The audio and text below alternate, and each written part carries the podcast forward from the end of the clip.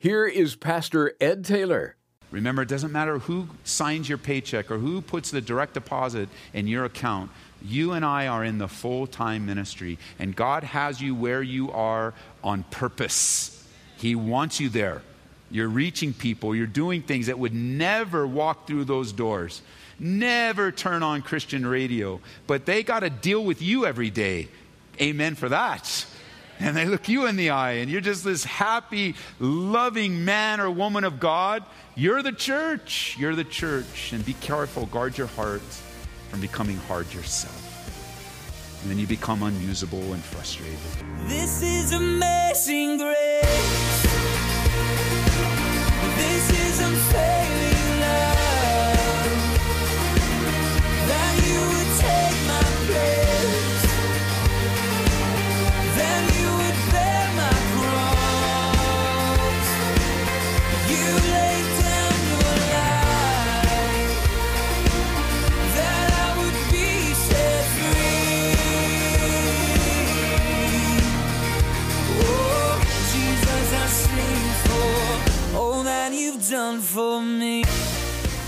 soon football season will be kicking off, and if you follow the sport, you know that every player is important to the team, from the lineman to the running back, quarterback, and kicker.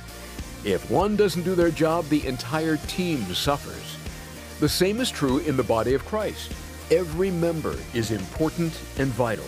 So if you think you're really not needed, well, we aim to dispel that notion today on Abounding Grace. Pastor Ed Taylor is in the midst of a series on the Holy Spirit. Here he is now encouraging us to step into the ministry God has for us. So you have in Romans 12 seven motivational gifts. The number seven is very interesting because in the Bible it speaks of completion or perfection. And I believe those seven gifts have everything to do with what Jesus did when he was on the earth. So that those seven gifts operating through us, his body, then we become the body of Jesus Christ on the earth. This number of these seven things prophecy, service, teaching, exhortation, giving, leading, mercy those were all evident in the life of Jesus, as we'll see in our future studies. Then in 1 Corinthians 12, you have the manifestations that come as needed to enhance your spiritual gift. For example, with the spiritual gift of teaching, a teacher needs to be open to the Holy Spirit. They can't just come and just teach their notes. They have to remember that they are teaching on behalf of God to a group of people. And as you're teaching a group of people, you need to be open to the Holy Spirit. And you need to be open to the Holy Spirit might give you a word of wisdom or a word of knowledge for someone. And oftentimes that happens. It happens in, in my life, especially if you come to all three services, you can tell, man, that, that was the same message, but it was a little different. Because there are three different people with three different groups in front of me. And even out on the radio, people will hear it somewhere in another state, in Texas or Hawaii or New Jersey, and they'll shoot an email and go, man, that illustration you used was just for me. And you'll leave at times like, how did the pastor know? Maybe you even look to your wife. Did you talk to them about, did you talk to Pastor Ed about our fight this week? And they'll say, no, I didn't. I didn't talk to him. I don't know. Man, that was pretty, pretty amazing that he was spot on on our issue this week, wasn't it? Why? Because the Spirit of God knows. And He may have given me a word of wisdom or a word of knowledge. And I shared that with you in some bizarre illustration or just some word, just like this is going on. And I just share it. I kind of deviate from my notes a little bit, get back to the pulpit. And yet you walk away going, man, God has just exposed my life through that Bible study. A word of knowledge. You parents, as you're parenting, you need to often pray for a word of wisdom because you're dealing with your kids. They look at you, they tell you something, but you need wisdom on how to really take the word and get around some of your kids' defenses, especially as they get older, especially as they start going through these difficult teenage years and puberty and all the feelings they're going through and all the pressure that they're going through. You know, when I'm I'm always reminded of that when we have these baby dedication, these family dedications. Because it's very difficult to raise a child in today's world. It's very difficult to deal with the cultural pressures and all the confusion the world's trying to lop on the kids. All the decisions that are being made at the highest levels of our government authorities that are just designed to mess with kids' heads. That's all. They're just messing with kids' heads, telling them what bathrooms they can't use and can use. And it's just, it's, it's, it's diabolical, church. It's a diabolical thing. It's not a political thing. It's a diabolical thing because the devil wants to kill, steal, and destroy the kids uh, of our homes and of our communities and our neighborhoods. And it's using all, you know, the enemy's using all kinds of things. And you need wisdom, parents, on how to handle your kids. When they were young, you just tell them what to do and they would do it. They may not like it, but they do it. When they get older, they stop doing it. They might give you some kind of outward, okay, but inward, their hearts are getting hard towards you. And you're their greatest hope to help them make it through this world. You don't want your, you don't want your kids' hearts hard towards you. And yet at the same time, you want to raise them in the way they should go. So when they're old, they won't depart. You need a word of wisdom. You need to operate in mercy. You need to ask the Lord to give you a word of knowledge for your kids. As you're praying over your kids, you need to know something that they don't even know about themselves, and neither do you. And you're the voice that's going to speak that into their lives. If you have the privilege of being a part of your grand, grandkids' lives or your great grandkids, they need a word from you from the Lord. And you need to ask that the Holy Spirit will come upon you and give you words, give you direction. Of course, it will never contradict the scriptures. But sometimes the Lord just impress upon me, you know, your, one of your kids is sad right now. You need to go upstairs. Just, man, I walk up. Are you doing all right? No, I'm not doing okay. And we get to pray and talk about whatever issue. As you're praying for these things, God will give, He will show up in your life and make Himself known to you and use you in your current place. Remember, ministry is not the church building and staff. Remember, it doesn't matter who, who signs your paycheck or who puts the direct deposit in your account. You and I are in the full time ministry, and God has you where you are on purpose. He wants you there. You're reaching people, you're doing things that would never walk through those doors, never turn on Christian radio, but they got to deal with you every day. Amen for that and they look you in the eye, and you're just this happy, loving man or woman of God, you're the church. You're the church. And be careful, guard your heart from becoming hard yourself. And then you become unusable and frustrated. Then Ephesians 4, by way of review, are the four spiritually gifted roles or ministries where these gifts work out to equip the saints to do the work of the ministry. Like again, let's say you have the, wor- you have the gift of service. Uh, you know, you just love to serve. And I, I mean, there are many people in our churches just love to serve. That's their gift. They don't want any attention, they don't want any notoriety. They just serve their hearts out as unto the Lord. But people with the gift of service need to pray for a word of wisdom from the Holy Spirit. And this is how. People with the gift of service are very good at saying yes, but not very good at saying no. And what happens when you say yes all the time, because that's your movement, that's your gifting, you will then overcommit yourself. And when you overcommit yourself, you start to get frustrated, you start to get upset, and you may even start to get upset, like in the church, you start overcommitting yourself. You might even get upset at the people that are overseeing you. And why does Pastor make me do all this stuff? I didn't make you do any of that. You said yes. I just thought you wanted to do it. I didn't make you do it. And then you start getting mad at me or start getting mad at one of the other guys. And, and then you're, before you know it, like, well, what would be better is this. When somebody asks you to do something, you say, well, wait a minute, I need to pray about it. Pray for a word of wisdom. Maybe the Lord will tell you, no, don't do that. Don't overcommit. You don't have time for that. You've got this responsibility, that responsibility. You're already doing this. You're already doing. It. Don't do that. Don't do that. And the Lord gives you a word of wisdom on when to say yes, when to say no. Lord gives you a word of wisdom as one of those men and women gifted with service, when to take a break and just rest. The Lord just speaks to your heart. You know, you need a break. Just take a few weeks and go seek me. Just take a rest. Word of wisdom, very powerful. Maybe God wants you as a word of wisdom to go over to so and so's house. Maybe God gives you a scripture and God tells you, Well, I want you to text this scripture to your friend. Has that ever happened to you? Happens to me all the time. To email it, post it, whatever. I get these all the time. And there'll be times when the Lord gives me a word for someone, and I look at the scripture and I'm like, Wow, Lord, that is an odd scripture. I would have sent something like, Love the Lord with all your heart. You know, I would have said, sense, but this one, you know, go dig dirt and seek the Lord or something. I don't know, you know, some weird scripture. But I, I obey and, and you send it to him, and then the person comes back and says, Why did you send me this crazy scripture? It doesn't have any relevance to my life. And then you get all bummed out. You go, Well, I was just obeying the Lord. You know, I was just doing what He told me to do. I'm so sorry if you got offended. I'm so sorry. But then five days later, you get a phone call. And the person on the other end goes, You won't believe this. And you're like, Oh, yes, I will. Yes, I will. Why don't you start with, I'm sorry? No, I'm just kidding. Don't do that. You don't do that. You say, So you won't believe this. But when that's, you gave me that scripture, I was just like so offended. I didn't understand it. It was kind of, I just, what was that all about? But on Thursday, this whole thing happened and went down in my family. And the Lord gave me that scripture, and I actually gave it to them in their life. And I just want to thank you for being obedient to obey the Lord and His prompting in your life. It's amazing how much the God really wants to move and use us in His church. As He uses these gifts, He manifests Himself, He has these roles Remember, the Spirit is the one that distributes these gifts. He's the one that gives the gifts. That means you can't be upset that you don't have someone else's gift. You can't come back and go, Well, I wish I had that gift. And I wish I could serve like them. And I wish I could be seen like them. Or, you know, you have the perfect gifting for you in the church, for the church, and for the world. Because a lot of times from the teaching platform here, people will look at me and go, well, I want that gift. I want that gift. Because what do you do all week? You just sit up there 45 minutes and then that's it. You go golfing the rest of the week or whatever. What do you do? I want what you have. Listen, there are times when I don't even want what I have because of the responsibility that the Lord has given to me and the decisions I have to make. I tell you, not everything is easy in the role that I've been given. And I have to make decisions based upon the Word of God. I have to make decisions based on the direction of the ministry that can be very, very painful. Or I have to come up here and I have to share some really hard, strong word with you. And there are times when I just wish my gift was hidden somewhere. You know, for many years, I taught the kids in Sunday school behind a closed door, sitting on the floor with them, having a great old time, amping them up with sugar and sending them home with you. That was awesome.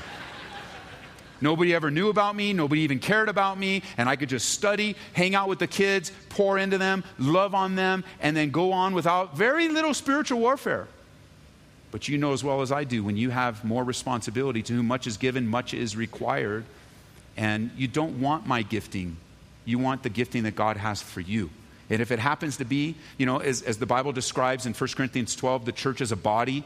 You know, every member has its part. Every one of you is important to the church. Every one of you is important to the Lord. Some people are mouths. Some people are eyes. Some people are ears. But as the scripture says, notice, some people, according to verse 22, know much rather those members of the body which seem to be weaker are necessary. You know, those members of the body that are weaker or those that aren't seen, man, they are necessary. I think of a couple sisters in our church who became very ill and they're not able to come to church anymore. Uh, and they watch online and they spend their time online, but then most of their time they're spent in their prayer closet praying for us. And nobody knows. We don't know how many hours and hours. I think there's going to be a special place in heaven for those saints that have been praying and praying and praying. How much of happening in our lives have been an answer to their prayers in secret, just them and the Lord. And they're hidden. You know, the most important parts of the body are often hidden. Think of your own body. Most of the important organs in your body are hidden. We call them what? The vital organs. The vital organs. When's the last time you saw your lungs? When's the last time you saw your heart or your kidneys or the spleen or anything else that's in there? Probably with an, you know, some of you going, well, I just had an x ray. Well, we're not talking to you, all right? Because that's what you need. You need an x ray or an MRI. But most of the part, we don't see them. But I tell you what, we know when they're not working. We feel it. And so does the body. Your gift is perfect for you. For you. That's the best gift you could have in the world is the gift that God gave you because he loves you. And he gave it to you on purpose for the sake of his church, for the sake of this world. It's so cool. The seven gifts that we're going to look at in Romans represent the totality of the ministry of Jesus on the earth today. We're his arms of love. We're his mouths that speak. We're those feet that carry the gospel. We're his body that to do on the earth what he would do if he were still serving people today. And if you don't yet know what your spiritual gift is, you will. Now, there are a couple reasons why people don't know what their gift is. First of all, they don't know what their gift is because they don't know what their gift is. They've never been taught. For some of you, it's the first time you've ever been exposed to a teaching on spiritual gifts. And you just don't know what your gift is. And pretty soon you'll be taught on that, and you'll know. And some of you have even started to read ahead and, and begin to really dig into the scriptures. It's going to be a beautiful time. Secondly, some people don't know their gift or not sure about their gift because they've used their gift before but have been discouraged in it where somebody said, Oh, no, like, like that idea of sharing a scripture, and somebody goes, Well, why would you share that scripture? Don't share those scriptures with me anymore. And now you're second guessing that the Lord told you to do that. And because of that second guessing, you go, Well, I don't want to do it anymore. I'm going to take the safe route, and I just don't want to feel that anymore. And you've been discouraged, or somebody has really come upon you and go, You know, don't do that. We don't do that here. Ah, okay. And now you don't know. You thought that was what God was doing in your life, and you've been discouraged in it. Another reason, and actually we could do three and four with this, some people, you know, they don't know what their gift is, they don't exercise their gift because they're lazy. You're lazy when it comes to the things of God and you refuse. Or you could also say lazy or disobedient. You just refuse to operate in your gifts. You refuse to obey God. You refuse, as we said earlier, the lordship of Jesus Christ in your life. You refuse to see others more important than yourselves. And my heart is beating and my prayer is beating during this time to encourage you to step up and step into the ministry that God has called you to, both within this church and outside of this church, or in this building and outside of this building. That God would use you in crazy ways and we would all get to, to experience the fruit of your life. As we step back, you have to realize in this room and all throughout the services, both the service last night, the service first service on Wednesday night, our church is filled with a diversity of incredibly wonderfully gifted men and women. That the diversity here is amazing all the different backgrounds, all the educational levels, all of the families that you came from, all of the trials that you persevered through, everything that you are that makes up the body of Christ and what He's doing in your life. Every person here is uniquely gifted, all tied together. We're not independent of one another, we're interdependent. We depend on one another, the body ministry. Remember, we learned earlier that it's not the pastors and the staff that do everything. We do everything. We're the church. We pray for one another. We help one another. Somebody's hurting. We, we give food. We give money. We are the church. We're the church. We're not independent and isolated, but rather we're interdependent. Now, with that in mind, as we wind down today, you and I here at Calvary, we are a part of a large, growing church. This is what a large, growing church looks like, what a large, growing church feels like, and we have been growing for many, many years. And I believe as long as the Lord's hands upon us, He will continue to build His church through us and among us. He'll continue to add daily such as should be saved. And we're a large church. And as I'm teaching, you may hear stories that I share that refer back to a time when we were smaller in size. For example, you may hear me refer to the basement of the Baptist church down on Winston and, and Hampden here in that little neighborhood where we met there, where 30 people were gathered on Saturday night. You may hear me refer to the time we rented the shack over on the property at Buckley and Wagon Trail at that Episcopal church there. We used to do midweek Bible study in that little shack. We didn't get to use the church, but they rented us the shack, and we were very grateful for that in that season of ministry. Maybe you'll hear me refer to our times over in New Life when they rented us the upstairs of their building, and we used to have Bible study upstairs, and we got to use the children's ministry there. Or you might hear me refer to the cafe. We used to have space across the street right next to the theaters there where we had a cafe there. We did men's and women's Bible studies. We had a little small bookstore. We had some church offices there. You might even hear me refer to when the church phone was in my house, right next to my house phone, and I would answer the church phone right there. And you'll hear these stories, but you walked into the church here and, you weren't there for the growth. I mean, even in this building, when we moved into this building many years ago, in this room alone, you, some of you remember this, but some of you don't even know that there was a third less chairs in here at one time. When we first moved in here, we were very cautious of how many chairs to put in and how many people might come. So there was a third less chair. That's when they had much more room. You could recline and fall asleep. And those days are gone. Now you right up on the back of your friends, so meet them, okay? Meet the ones in front and behind you because we have filled the room. We're at capacity. We've been at capacity for many years now when we have uh, seen the need to add chairs instead of services. And you weren't here, and now you're in a building here where literally thousands of people call our church home, uh, both here on the property and even larger as we reach into our city, into our state, and around the country. And, and I love large churches. I was saved in a large church. I was discipled in a large church. I was trained in ministry in a large church, larger than this.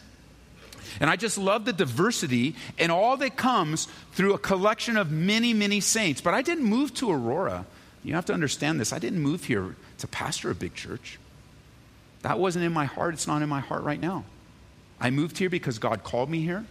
I moved here to meet the people of the community and to preach the gospel and love them. That's why I came. And that, that's the same that that's, that's what I do. That's my life. That's why I exist. That's why I'm on the planet today. And I want to let God build his church and be careful to cooperate with him. But, but I don't, I, I don't, I just want to be faithful to what God gave me. That's it. We don't, we, this church didn't grow because we adopted some plan or went to some seminar. We're doing today what we did the very first day gathering together, we sing together, teach a Bible study, Spirit of God moves on your heart, you grow up, we do the work of the ministry, we leave this building, we invite somebody to church, we tell them that Jesus loves them. That's the ministry uh, impacting our community. And, and we happen to be a part of a church that has grown and continues to grow, and, and for that I'm grateful. But there is a problem with large churches. There's a problem even among our church, I'm sure. And the problem with large churches is we forgot how we got here. We forgot, or some forget, the reality of the ongoing work of the Holy Spirit. You see, our fellowship grew by the faithfulness of God and everyone thinking, believing, and knowing that they're important.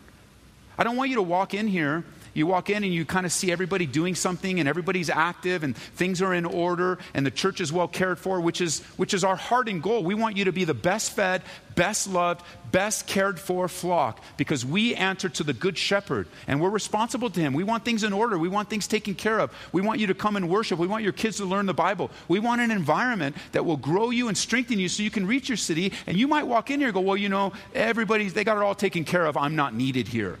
That's not true. I'm not needed here. Maybe you've served here at a time and you're like, well, you know, they seem to be getting on without me. I don't think they need me anymore. That's not true. We need every single one of you. We need more and more of you to step up and begin to serve in your giftings. As the church grows and continues to grow, there seems to be a subtle temptation to shift our thinking. Maybe you have fallen prey to this and the Lord is speaking to you right now. The temptation is to go inward and worry about inwardness.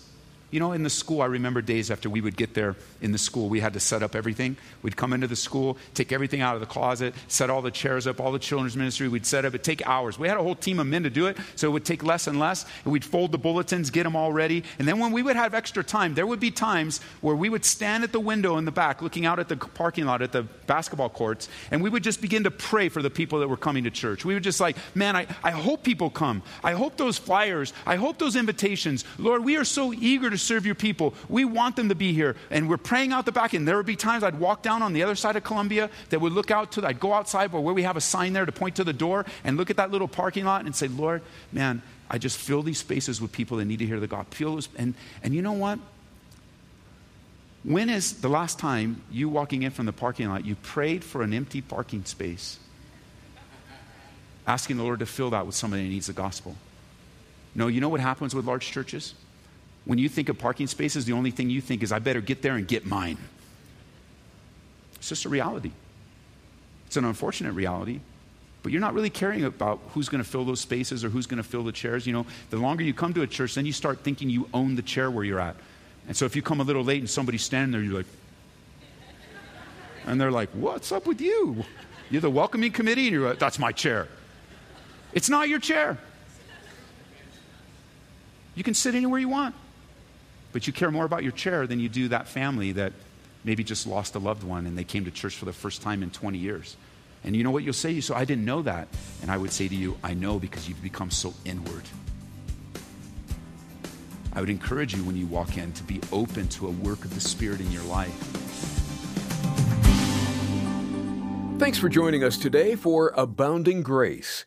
Ed Taylor is our Bible teacher and the pastor of Calvary Chapel, Aurora. Would you like a CD copy of this message or the entire Holy Spirit series? CD copies can be purchased for $2 by calling us toll free at 877 30 GRACE.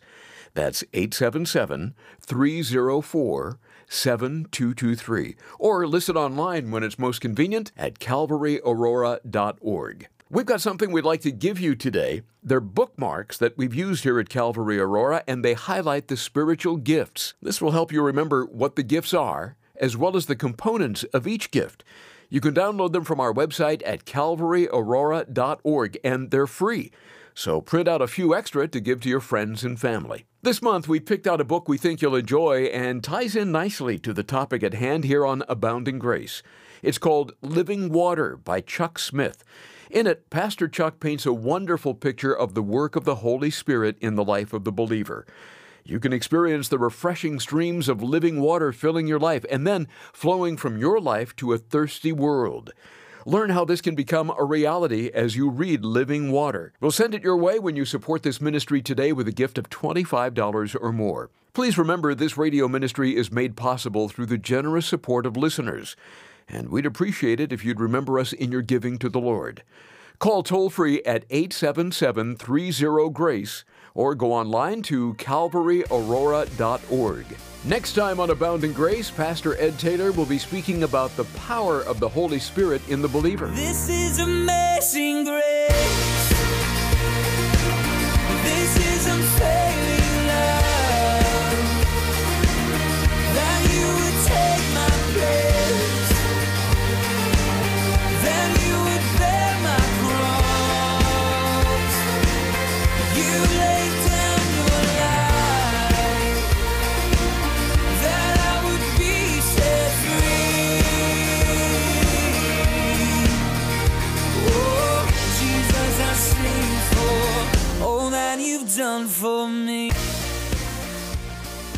Abounding Grace is brought to you by Calvary Chapel, Aurora, Colorado.